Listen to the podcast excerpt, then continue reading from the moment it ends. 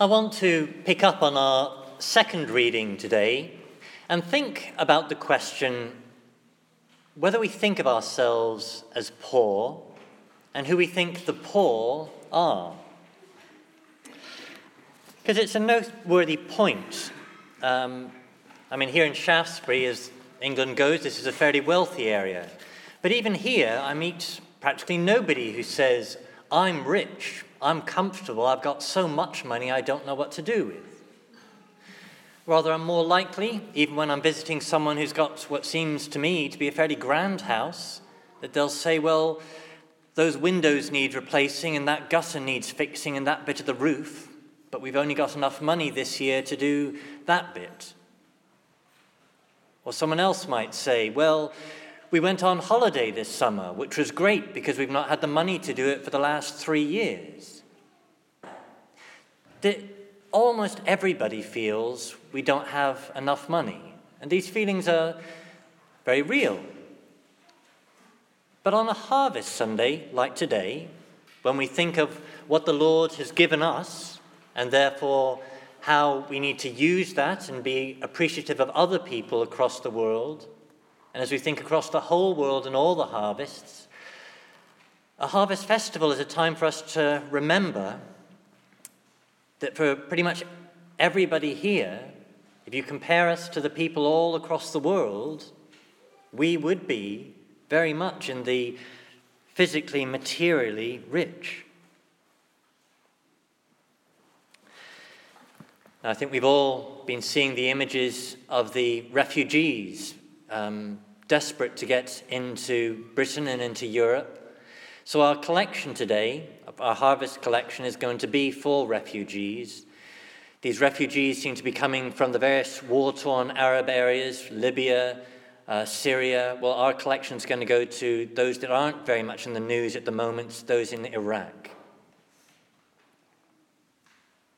But back to our second reading from St. James. So St. James said, It was those who were poor, according to the world, that God chose. So God chose the ones that the world counts as poor. Well, in St. James's mind, who is he thinking of when he refers to the poor? Well, thinking scripturally, he's going to be thinking of the Israelites when they were under the harsh yoke of Pharaoh and slavery in Egypt. He's going to be thinking of the Jews wandering in the desert, starving of hunger. He's going to be thinking of them as captives in Babylon, taken away from their homeland and driven from their land. And thinking of the imagery in today's gospel, he'd be thinking of the poor as those that are blind and lame and deaf. And what did the Lord, what did he do for the poor? Well, God gave the Jews a promised land flowing with milk and honey. As we heard in that text, the Lord Jesus, when he came, he gave sight to the blind, he gave health to the lame, he gave hearing to the deaf.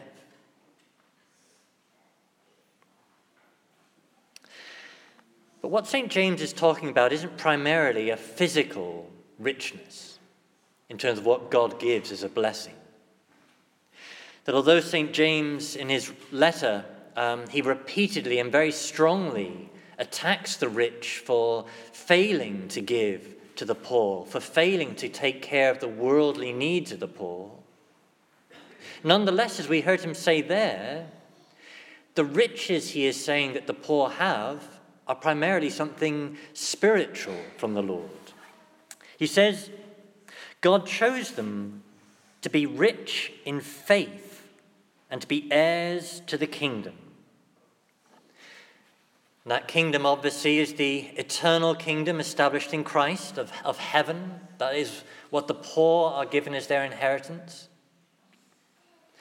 But they are rich, he says, rich in faith.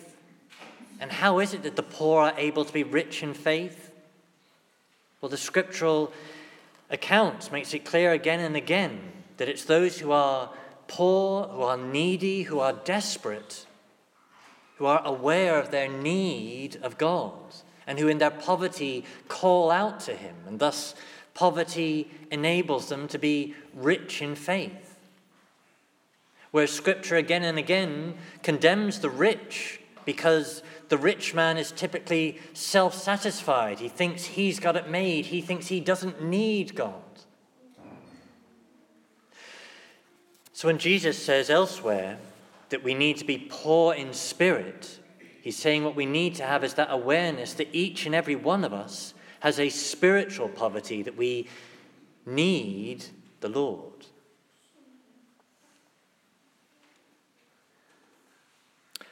So, to conclude, how do we think of ourselves? Do we think of ourselves as poor or do we think of ourselves as rich? Well, materially, and in comparison to the rest of the world, pretty much each and every one of us here are physically rich. But before the Lord, we need to remember we're poor and needy. And the manner in which in the scriptures the Lord shows that He raises up the poor should encourage us to, before the Lord, declare to Him our need of Him, our poverty, confident that He will lift us up too.